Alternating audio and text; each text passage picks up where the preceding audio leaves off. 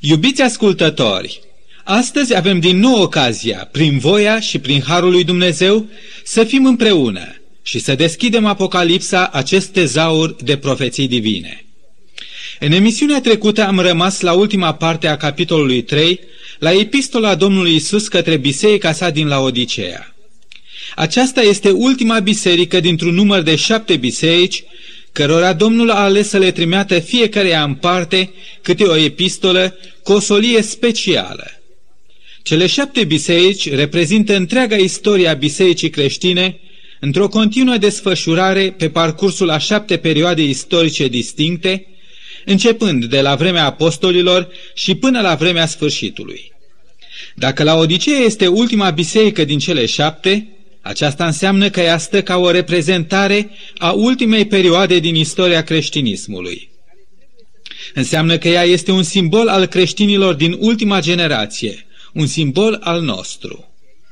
Cunoscând lucrul acesta, înseamnă că atunci când citim și aprofundăm înțelesul cuvintelor pe care Isus le adresează acestei biserici, atunci cele cuprinse în epistola sa stau ca o mărturie a stărilor de fapt a condiției spirituale și morale care caracterizează epoca noastră. Întrebarea este, ne interesează oare să știm care este adevărata noastră stare spirituală? Vrem noi să ne privim cu ochii cu care ne privește Domnul Isus? Vrem noi să acceptăm ca El să ne descopere adevărul cu privire la religia noastră personală, cu privire la umblarea noastră pe calea credinței? Atunci, ascultați vă rog cuvintele Domnului Isus. Iată ce ne spune El.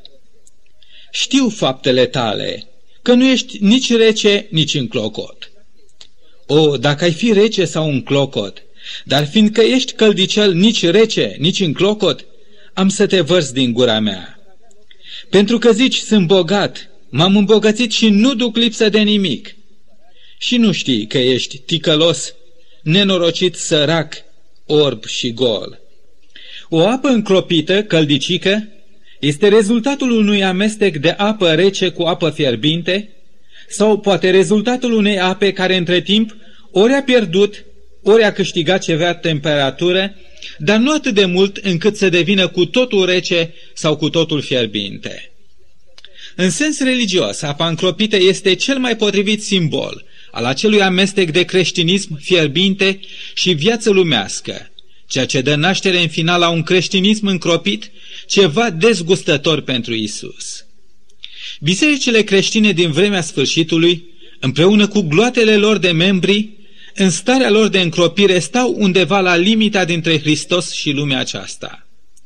Creștinii de azi sunt suficient de religioși pentru a nu se lepăda definitiv de numele Mântuitorului lor – dar în același timp sunt prea lumești ca să poată lua o poziție fermă, vizibilă de partea adevărurilor sale. Azi, Iisus vede în biserica sa multă pretenție, multă înfumurare, multe impresii false de prosperitate, de spiritualitate, de credincioșie sau hărnicie și prea puțin din ceea ce înseamnă a fi un creștin adevărat, un adevărat urmaș al Domnului Hristos. Faptele pline de laudă ale bisericii sale sunt destule, dar ele sunt lipsite de credință. Mărturisirea publică a credinței este la tot pasul, din abundență, dar fără să fie însoțită de o viață spirituală corespunzătoare, de o trăire sfântă, neprihănită. Ce este cel mai tragic în viața celor mai mulți creștini este faptul că plăcerile lumii trăiesc la un loc cu dărnicia creștină, cu abnegația pentru cauza Domnului și cu dorința după o viață înaltă cu Dumnezeu. Biserica este în parte rece și în parte fierbinte, în parte a lui Hristos și în parte aparținând lumii. Compromisurile ei cu lumea au răcit căldura dragostei și a consacrării ei. Și drept urmare, aproape toți cei ce pășesc azi pragul bisericii, ca un rezultat al faptului că Evanghelia a câștigat și a înflăcărat inima lor, după un timp, ajung să se acomodeze temperaturii celor mai vechi din biserică, devenind în cele din urmă și ei niște încropiți spirituali. Din solia sa către biserica din Laodicea tragem concluzia că Isus ar prefera să ne vadă ori cu totul reci, ori cu totul fierbinți, dar în niciun caz încropiți, căldicei. Dar v-ați întrebat vreodată de ce nu poate suferi Domnul starea noastră de încropire? El nu o poate suferi pentru că, în primul rând, un creștin cu inima încropită este cel mai dificil material pe care el îl poate prelucra. Un creștin încropit este un creștin cu inima împărțită, un creștin destul de moale în lupta contra păcatului, destul de comod în a jertfi totul pe altarul lui Dumnezeu și destul de dispus de a da ascultare și altui glas decât acela al Domnului Hristos. Convingerile unui creștin încropit sunt destul de elastice, încât la un moment dat, pe terenul inimii lui pot fi găsite chiar convingeri contradictorii. Mulțumit cu starea lui, fără nicio umbră de disperare sau îndoială cu privire la siguranța mântuirii sale, creștinul încropit este aproape de cer, dar în același timp primejdios de aproape și de lume. Ce poate face Isus cu un astfel de urmaș, cu un astfel de martor al cărui material spiritual este lipsit de tărie de caracter, de statornicie, de fermitate în convingeri? În al doilea rând, Isus urăște starea de încropeală pentru că aceasta este starea care paralizează orice efort în sens pozitiv. De câte ori nu am explicat eșecurile noastre spirituale tocmai pentru că nu am depus toate eforturile necesare și nu le-am depus aceste eforturi pentru că nu am încercat nici pe jumătate să le depunem. Ce s-ar întâmpla cu o armată care, fiind în preajma luptei decisive, ar spune comandanților ei? Dorim și ne place să purtăm aceste uniforme militare. Ne place mâncarea pe care o primim, ne place că dormim cât trebuie, ne-ar place și instrucția, cu condiția ca vremea să nu fie nici prea caldă, nici prea rece, nici prea umedă și nici prea uscată. Suntem dispuși să facem marșuri, dar cu condiția ca să nu fie prea obositoare. Acceptăm în final să luptăm. Dacă poziția pe care o deținem nu este așa de periculoasă și dacă dușmanul cu care avem de luptat nu va opune prea multă rezistență. O astfel de atitudine, ne dăm seama, ar putea schimba chiar și cea mai bună armată într-o armată de învinși. O astfel de atitudine ar paraliza și ar jefui chiar și pe cei mai vașnici luptători de coroana de biruitori. Iar Iisus dorește azi ca fiecare urmaș al său să fie un erou al cauzei sale. Datoria vieții unui creștin este dublă, aceea de a trăi o viață sfântă, asemenea vieții Domnului Hristos, și a conduce și pe alți oameni la Hristos. Aceasta nu cere de la noi cine știe ce înalte cunoștințe teologice sau cine știe ce capacități extraordinare, Cine cere în mod sigur străduințe serioase, o pasiune vie, un fel de foc în lăuntrul acelui creștin. Într-un sat se afla un bătrân care era știut de toți oamenii ca fiind, încă din tinerețea lui, un necredincios, un ateist înrăit. El niciodată nu a trecut pragul nici al bisericii sale în care se născuse și fusese botezat fără știrea și consimțământul său pe când era prea mic. Și nici al vreuneia din celelalte două biserici evanghelice care mai erau în acel sat. Dar într-o noapte paznicii satului au dat alarma. Una din biserici era în flăcări. După cum era de așteptat, tot satul s-a pus în mișcare și fiecare era acolo ca să dea o mână de ajutor să stingă focul. S-a întâmplat ca printre toți oamenii și chiar între primii din aceia care cărau gălețile de apă din mână în mână, să fie și Badea Gheorghe, ateul satului. Și Badea Gheorghe lucra cu nădejde. Trecând pe lângă el, prezbitelul bisericii l-a remarcat și l-a salutat nu fără destul de multă mirare. Hei, Bade Gheorghe, aceasta este prima dată când te văd și eu la biserică. Da, a răspuns Badea Gheorghe, pentru că aceasta este prima dată când această biserică este în flăcări. O clădire care arde totdeauna va atrage privirea și eforturile oamenilor de a stinge focul. Un om înflăcărat pentru o cauză este cel mai interesant subiect la care privirea tuturor se va simți atrasă. O biserică înflăcărată de dragostea lui Isus și de cauza sa va fi o biserică care va atrage nu numai privirea, ci chiar și prezența și viața chiar și a ateilor. Biserica la Odiceea încetase să mai fie în flăcări. Zelul ei, pasiunea ei pentru Hristos, fusese stinse de plăcerea de bani, de haine, de viață comodă, de plăcerile pentru lumea de acum. Și în cele din urmă, Iisus privește la creștinii zilelor noastre cu dezgust pentru încropirea lor, pentru că datorită acestei stări de încropire, ei dau o mărturie falsă, deformată despre sine. Când El a fost printre noi, la un moment dat, cu ocazia curățirii templului, Iisus a spus despre sine următoarele. Râfna pentru casa ta mă consumă.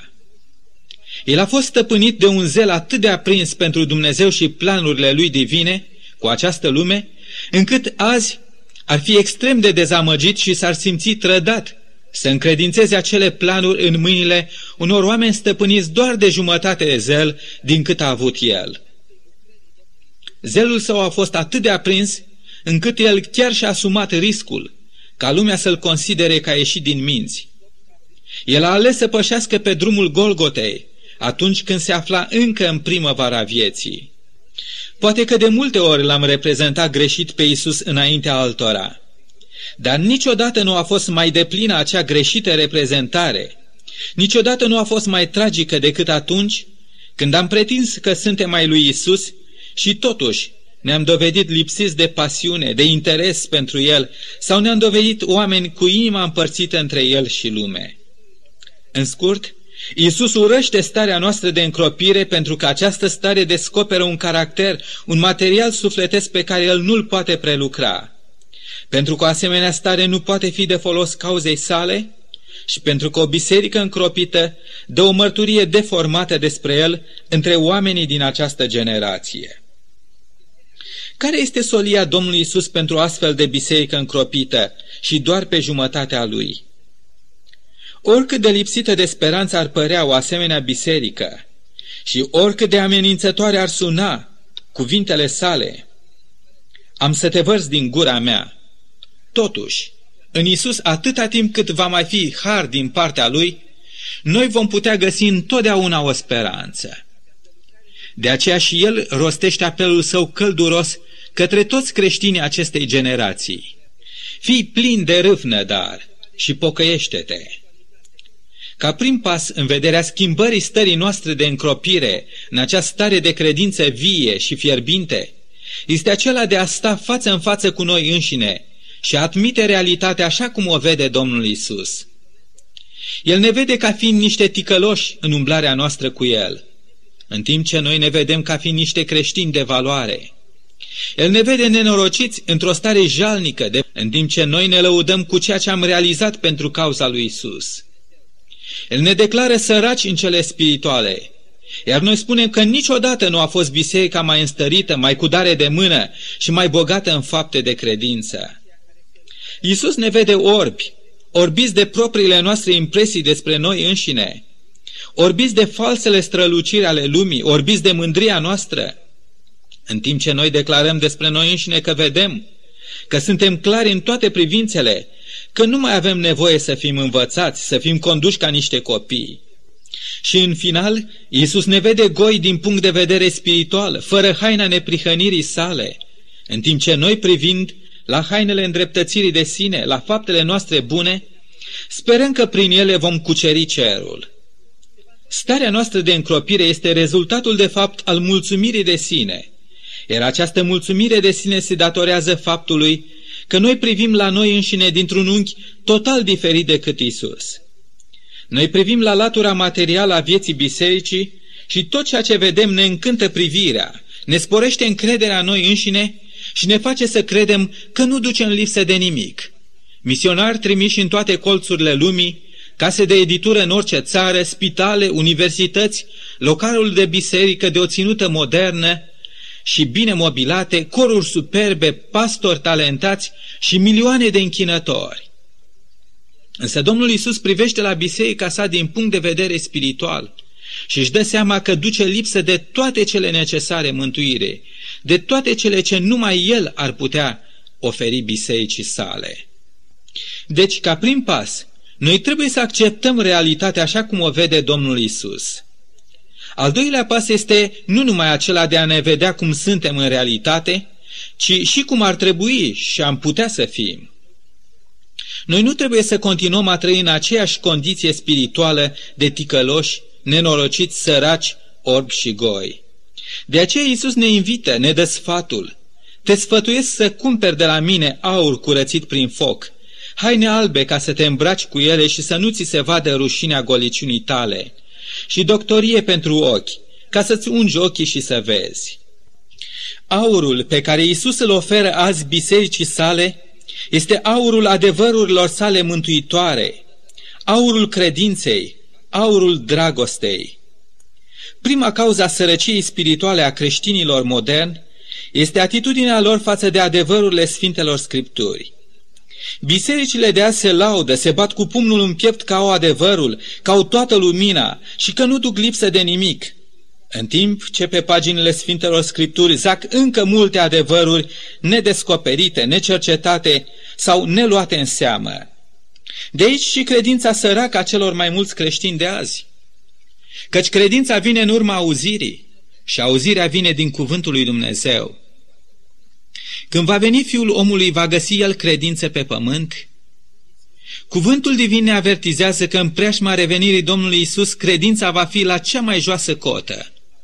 Mulți se vor lepăda de ea în timp ce cei mai mulți vor trăi o credință de formă, doar cu numele. În același timp însă cel neprihănit va trăi prin credință, prin acea credință pe care o așteaptă o mare răsplătire. Sărăcia bisericii sale de azi, Iisus dorește să o înlocuiască cu aurul adevărului, al credinței și al dragostei. Dragostea este prima roadă a lucrării Duhului Sfânt în viața unui credincios. Acea dragoste care începuse să se piardă în perioada bisericii Efes și care părea să fi fost recâștigată definitiv în perioada Filadelfia, trebuie recâștigate pe deplin în zilele noastre. Dragoste față de Dumnezeu și față de aproapele.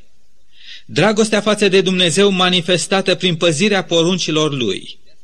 Și dragostea față de aproapele manifestată prin fapte de iubire dezinteresată, iubire ce clocotește, iubire neprefăcută. Iisus ne mai așează la dispoziție și haine albe, minunatul veșmânt nepătat al neprihănirii sale. Aceasta este haina de nuntă a bisericii, a miresei Domnului Hristos. În haina propriilor noastre fapte, noi suntem expuși rușinii tuturor. Toți pot să vadă goliciunea afirmațiilor noastre, goliciunea credinței noastre și a trăirii noastre.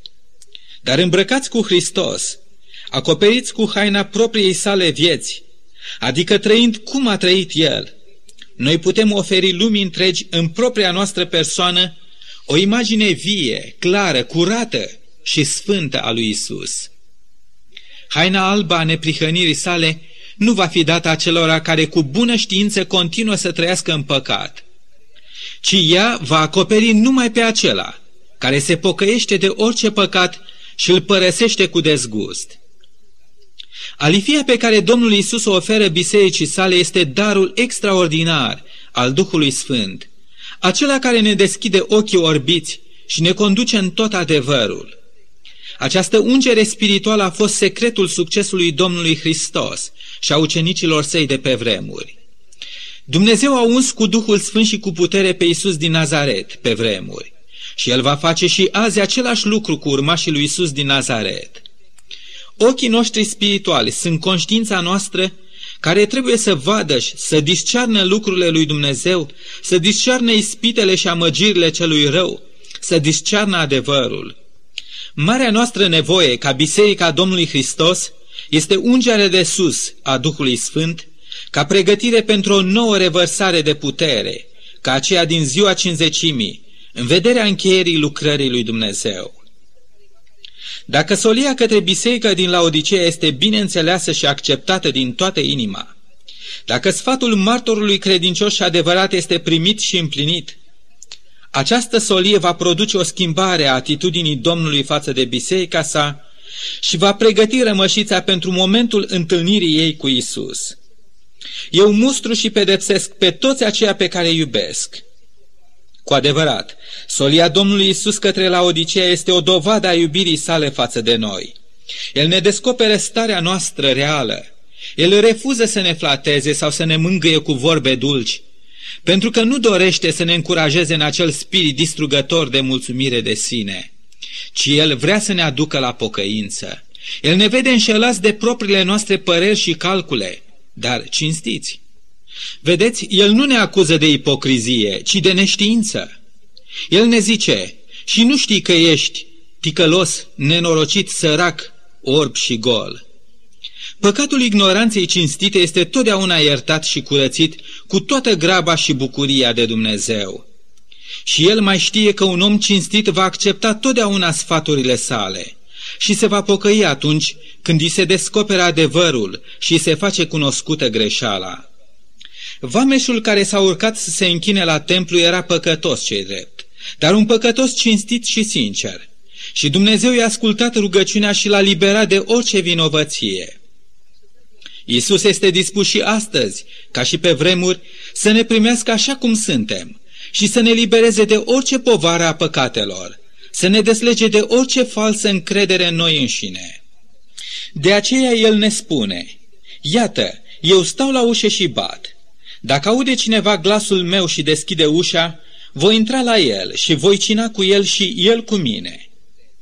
Ca toate celelalte șase epistole ale Domnului Isus, și aceasta către biserica din Laodicea este adresată bisericii, pastorilor și membrilor ei. Dar întotdeauna apelul Domnului Isus este personal. Dacă aude cineva glasul meu, cine are urechi de auzit, să audă. Este datoria fiecărui creștin să dea ascultare glasului Domnului Isus. Credința este un act individual, personal. Fiecare om trebuie să asculte chemarea lui Dumnezeu pentru sine să se pocăiască pentru sine, să fie zelos, plin de râvnă pentru propria sa mântuire. Acum, istoria mântuirii a ajuns la ultimul ei punct. Suntem la cina de seară și Isus stă încă în afara ușii bisericii sale. Nu știu dacă biserica mea sau a dumneavoastră va deschide în cele din urmă Domnului Hristos ușa, dar eu doresc să fac lucrul acesta. Eu doresc să-L invit pe Domnul Isus în viața mea, în inima mea și să împărtășesc ultimele clipe ale istoriei cu El. După cine se va coborâ noaptea, se va încheia ziua ocaziei mele, ziua mântuirii mele. Vreau de aceea, prietene drag, care asculți această emisiune, fie că ești sau nu creștin, și indiferent care este numele bisericii în care te afli, vreau să te invit să deschizi chiar acum inima ta Domnului Isus. El te așteaptă. El încă stă afară, deschide și spune-i, Vino, Doamne Iisuse, iată, așez întreaga mea viață la dispoziția Ta, la îndemâna lucrării tale transformatoare, mântuitoare. Dacă tu și eu îl vom pofti în lăuntrul vieților noastre și îl vom accepta ca stăpân, Iisus ne promite ca în ziua revenirii sale, când ne va strămuta în împărăția slavei sale, ne va da fiecăruia un loc alături de el pe scaunul său de domnie. Această făgăduință este însă numai pentru cei biruitori. Numai acela care va birui propria sa mândrie, propria sa mulțumire de sine și acel spirit firesc de a se opune glasului Duhului Sfânt, acela care va birui plăcerea de a trăi o viață împărțită între Dumnezeu și lume, numai acela care va întrona pe Isus în inima sa, numai acela va avea parte să stea cu Isus pe tronul slavei sale. Fie ca să răspunzi chiar acum glasului duios al lui Isus și în ziua slăvită a intrării în împărăția sa, să luăm împreună loc lângă el pe scaunul său de domnie. Sunt sigur că aceasta este și dorința ta. De aceea, Dumnezeu să-ți ajute să o vezi împlinită atât cu tine, cât și cu toți cei dragi ai tăi. Amin.